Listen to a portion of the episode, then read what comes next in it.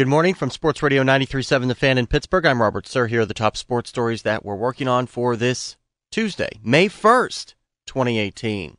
The Pirates lost in Washington last night 3-2. Jameson Taillon wasn't too bad. Three runs on six hits and two walks over six innings. Even had an RBI double. The only other offense against Tanner Roark was a Corey Dickerson home run. Chad Kuhl will start tonight against Washington's Max Scherzer at 7.05. The Pesco preview show comes your way at 540. Nick Kingham's major league debut has earned him a second start. Steven Brault will bump back into the bullpen. The Penguins with some encouraging injury developments going into game three against the Capitals tonight at PPG Paints Arena. After going through concussion protocol, Brian Dumoulin was able to practice, albeit in a non-contact jersey, but he worked with the first penalty killing unit.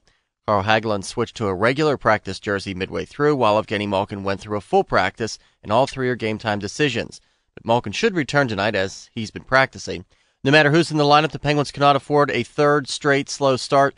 Patric Hornqvist was on for both of Washington's early goals so far. I don't know if you can pin on anything, but uh, it, it is what it is. We just have to make sure we're on the right side of people and, and um, yeah, be better.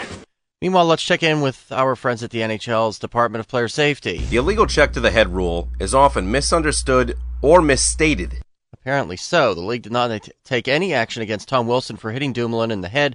Dumoulin's partner, Kris Letang, says it figures. I mean, surprised. No, I'm not surprised because we don't know anymore. Well, we can control it, so we can get frustrated about it. It is what it is, and we just have to move on and start game three like nothing happened. And that will be just after 7:30 tonight at PPG Paints Arena. Boston and Tampa are now tied at one after the Lightning's 4-2 win. Brayden Point had an empty net goal and three assists. Vegas leads San Jose two games to one after a 4-3 win. Win. William Karlsson scored eight minutes into overtime. Marc Andre Fleury had 39 saves. Carolina Hurricanes fired Ron Francis altogether. Francis was director of hockey operations after being removed as GM eight weeks ago. The Steelers have released safe veteran safety J.J. Wilcox. I'm Robert Sir for Sports Radio 93.7 The Fan.